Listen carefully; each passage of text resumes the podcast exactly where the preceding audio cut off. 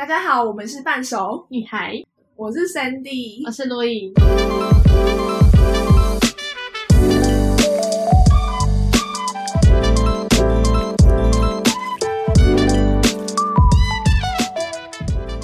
哎，我们现在认识几年了？大学四年加毕业三年，应该是第七年了。七年之痒吗？哎，不对，我们你中途有转系哦哦，对，我是大二的时候转系，因为这个之后可以再跟大家说，就是我从英文系转到就是文化创意产业学系，然后我们一直在屏东念书。对对对，我跟陆易其实是大学的同学，同班同学。然后后来就是哎，Sandy 在去年十一月的时候北漂到台北，然后我们吃过几次饭，然后觉得哎，好像在二十五岁这个年纪可以干点大事。二十五岁是一个很迷人的年纪。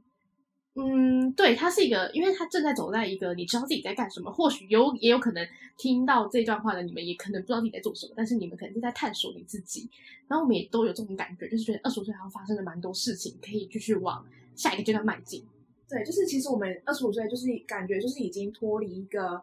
小女生的阶段，但是又还没有成为一个非常成熟的灵魂。没错，就是你从一个小菜鸡，然后慢慢的长成一个没那么菜的菜鸡，准备就是迈入一个职场小小小小的菜老鸟的那种感觉吧。对，就是我们希望可以录借由录这个 podcast，然后一起陪伴同同为二十五岁的大家，然后度过一个成长的阶段。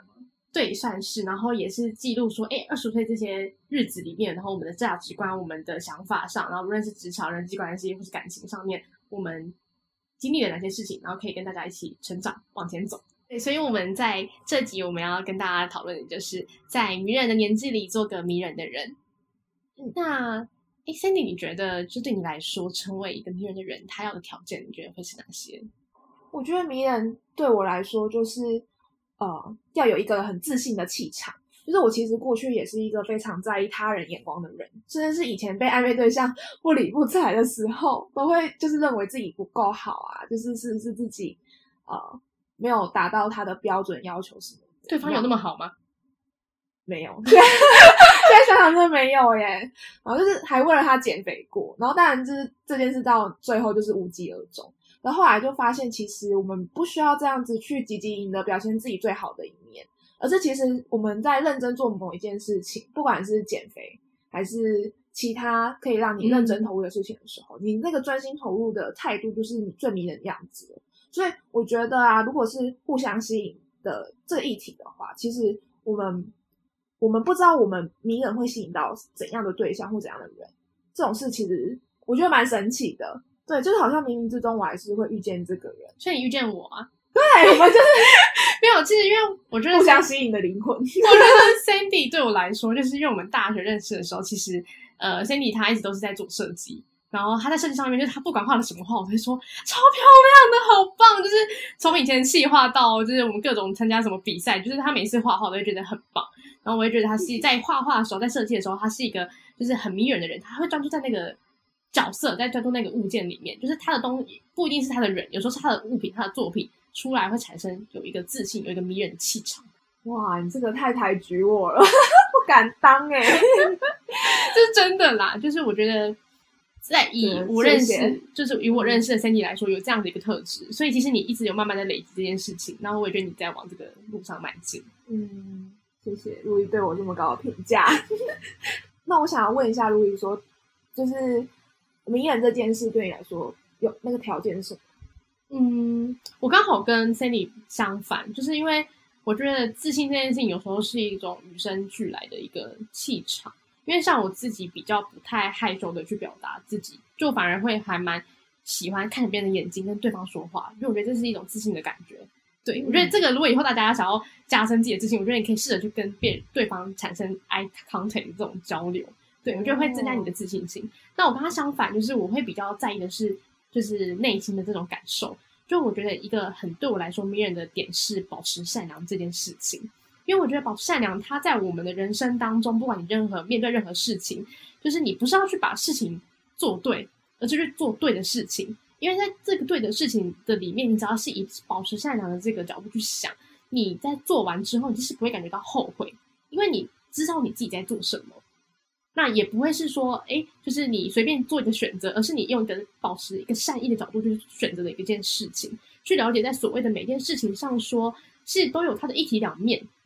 都有它的一个观点。那我觉得永远让自己保持善良，做一个不让自己后悔的人。或许在某一天我们离开在这个世界的时候，我怎么突然讲的有一点有点感伤？就是我最近就是二十五岁，就经历了比较多起起伏伏。然后我觉得，对于面对一些生死离别，我还蛮有感触的。加上我自己也有就是在这个呃循环这个黑洞过，所以我觉得在我觉得在离开这个世界的时候，如果假设你的灵魂是有意识的。也会被自己做的每一件事情，只要是以善意角度去出发，都会让自己重新被感动。我觉得也许是小小的举动，但也可以是留在心里的那一份惦记吧。哇哦！就是我觉得这件事情，无论用在任何事情上面，保持善良这件事情，都会变得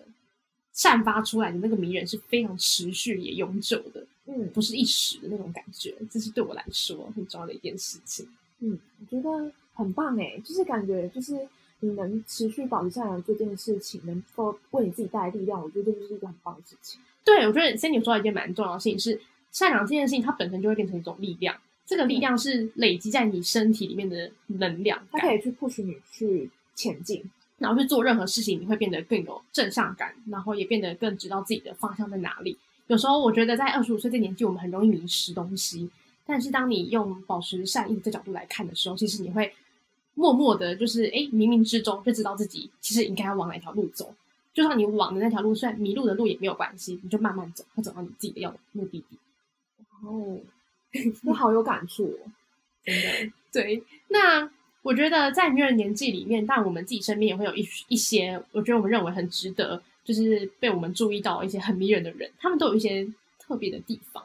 对，那我觉得也可以跟大家分享，像。呃，提到我会提到保持善良这件事情，也是因为我觉得另外一个保持善良里面一个很重要的元素是同理心这件事情。那就是之前就是 Sandy 应该知道，我前阵子其实蛮就是 sad，就是我那时候在一个非常 upset 的一个阶段，非常就是在一个低谷里面。然后当时就是呃，因为我一直以来就是是一个蛮蛮有自信心、蛮开朗的一个女生。对，然后真的那时候，我其实我每次看到如意的时候，我就会觉得她全身是散发着那种自信的感觉，她的整个人都在发光哎。对，但是她经前阵子她经历到那件事情的时候，她真的是我从来没有看过这么低谷的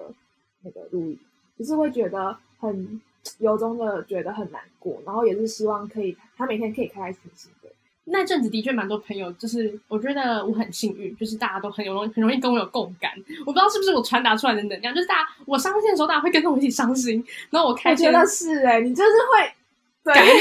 感染力 很强。但幸好我没有，就是不是那种什么病毒感染，就是我的情绪上面的感染。对，那我觉得对我来说这阵子，呃，朋友们都很帮助我，在我一些阶段里面。那有一个我特别想要拿出来讲的是，有一个很迷人的朋友。这个迷人是我过去我没有意识到的这个特质，这个特质就是同理心这件事情。对，然后他是一个呃长期就是处在一个忧郁的状态的一个朋友，他一直都有在服药。对，然后呃过去就是他可能会跟我分享说，就是他以后就是结束自己生命的时候，他的葬礼啊，他想要离开这个世界啊等等。但是他不是那种把情绪丢给我，他是用很理性的在讲自己真的会想要离开这个世界，就是看透彻的想要离开。那当时我听到都会说没事啦，没事啊，我们每天都很要想，明天还有好吃的东西啊，世界还这么棒。但是那时候我没有办法去理解，其实对某些人来说，他们其实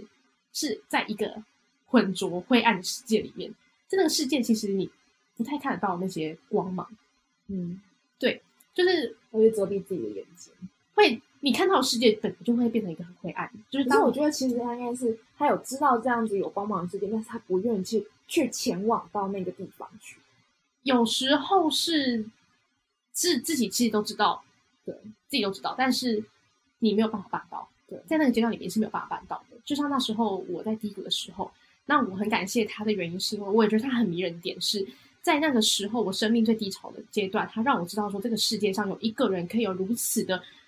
呃一个有效果的方式来让我理解我自己的状态。那个效果的方式是他讲到了一句话，他说。你真的不是一个人，就是我现在正在经历的所有的一切，也是别人一直以来很努力去克服的事情。然后这件事情会让一个在你的眼睛中去看到是混浊世界的人的一个内心里面，你会觉得原来我自己其实不是一个人，可能这个世界上有很多个黑洞，可是黑洞里面都有某一个人、某一个人、某一个人，然后你们是在同样的状态里面，大家都历经不同的黑洞。对，但他其实都很努力想去克服这件事情。嗯，对，所以我觉得，然后他接下来就告诉我一些步骤，就是哎，你要去呃开始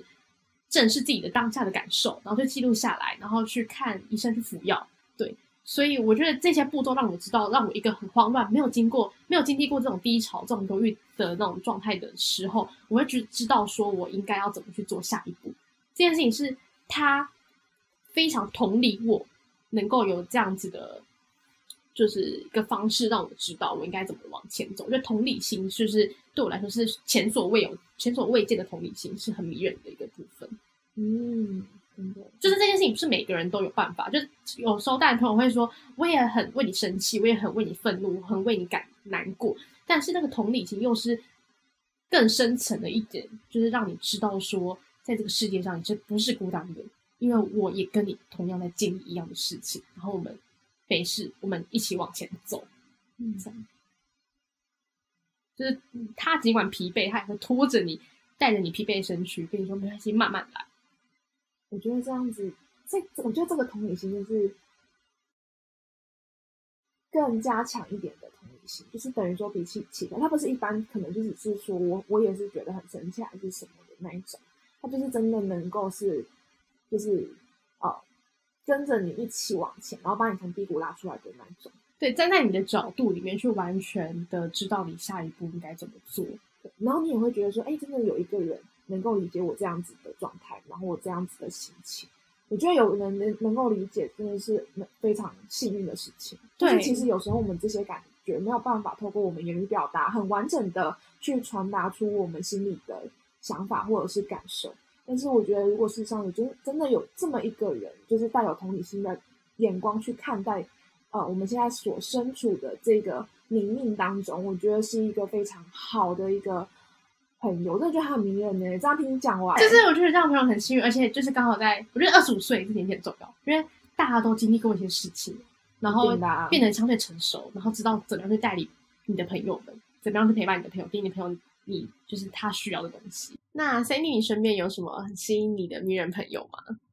有哎，就是我这个朋友，她是一个女生，然后她拥有一个超高的学历，她是台大毒理学研究所毕业，然后就是大家都可能会觉得她会未来就是会朝这个方向前进。那毒理学是这个概念是怎样？就是研究有点像是化学类的研究，就是研究类似制制制度啊，或者是。文组完全没有办法理解。对对，我其实听他讲完之后，我还是没有很强哎，就是主要在做读物就对了。对，但是也有可能是解读制读都有吧，我猜。然后就是大家都以为他会朝这个方向，就是就没想到他中间却大转弯，他就是转到一个完全不一样的跑道。虽然原本是一个非常明确，就是一路就学霸上去这样嘛。他是啊，对啊，就是一个非常学霸，然后后来他做什么样的工作？他。后来去当一个保险业务员，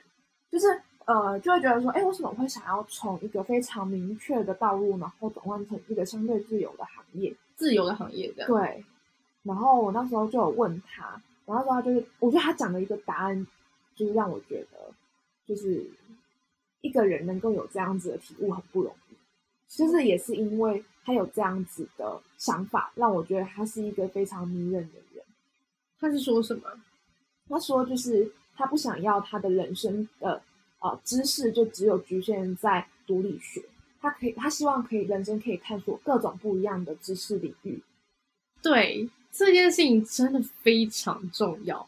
就是你不管在哪个阶段，你没有办法，你不能停止前进，对，也不能停止学习，就活到老学到老。就是对这句话虽然是很俗，就是一个呃一直都在跟我们讲的事情，但是。”当你要去接触到新的事物的时候，我觉得有时候人会有包袱哎，所以他这样转换，我觉得是一个非常勇敢的决定，然后以及他能够踏出这一步去实践他这样子的想法，我真的觉得他很棒。他其实我哦，那时候在听他介绍推荐保险给我的时候，以及帮我保单检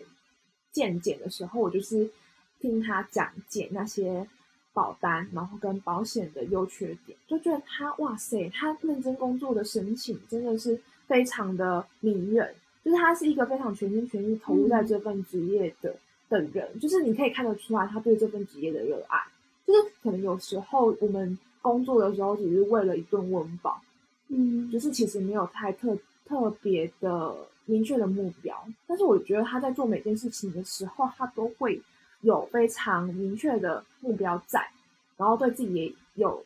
成绩上的要求。所以当他今天在执着在这件事情，他有热情的时候，他带给别人也会是有一样的感觉。就是人跟人之间的相处就是这样。当我感觉到你对你自己的东西是非常自信、是非常热忱的时候，我会明白的知道说，哎，我交给你，我是放心的。对对对，而且其实我觉得有一句话说的很好，就是当你认真想要完成一件事情的时候，全宇宙的事物都会来帮你。我也觉得我们遇到这个年纪里面遇到的一些人，他们大家其实都。会默默的开始有自己一些长大跟想法，然后大家也是在不同的道路上，然后探索自己前进的方向。对，所以我觉得像我们现在两个 Sandy 跟我，我们正在要录 Podcast，我觉得是一个很好重新认识我们自己的方式。没错，就是有没有这些主题，其实压根也不会去想这些问题，因为我们初衷其实就只是想要，就是分享一下我们所经历的故事，也想要陪伴跟我们一样。就是现在在在这条道路上前进的人们，就是面对这些问题跟困境的时候，你会有什么样的反应吧？然后这些反应带给你来说，你会好好去审视你自己的机会，就说不定等到五年、十年，我们再来，就是等到我们三十五岁的时候，再回头来听听我们二十五岁讲的一些小屁话，不知道会有什么。我们还录了 podcast 呢，就是不知道会有什么样的想法。这个那时候可能你的想法会完全的不一样，然后就是。到到了如今，二十五岁对我们来说都是一个算是转换蛮大的一个年纪，就像经历了一些，就是你自己就是没有想到过的一些感情啊，然后家庭啊，然后你整个人有点重新脱胎换骨的时候，就是你完全之前没有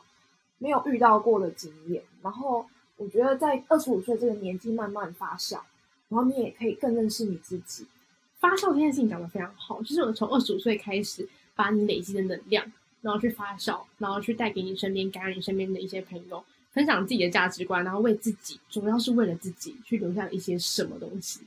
没错，我觉得大家也就是要好好的去生活，然后好好的爱自己。更重要的就是要准时收听我们的半熟女孩。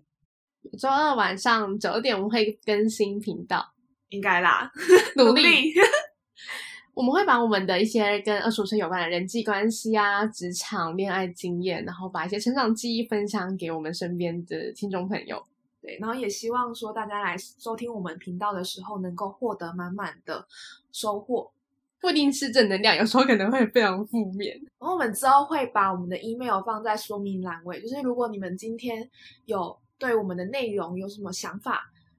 或者是这个频道有什么建议的话，都可以透过这个 email 来分享给我们知道哦。欢迎跟我们交流，一起讨论二十五岁在这个年纪当中，我们如何一起往前迈进。那我是 Louis，我是 Sandy，半熟女孩，在你变成熟的路上有我们。我们下次聊，拜。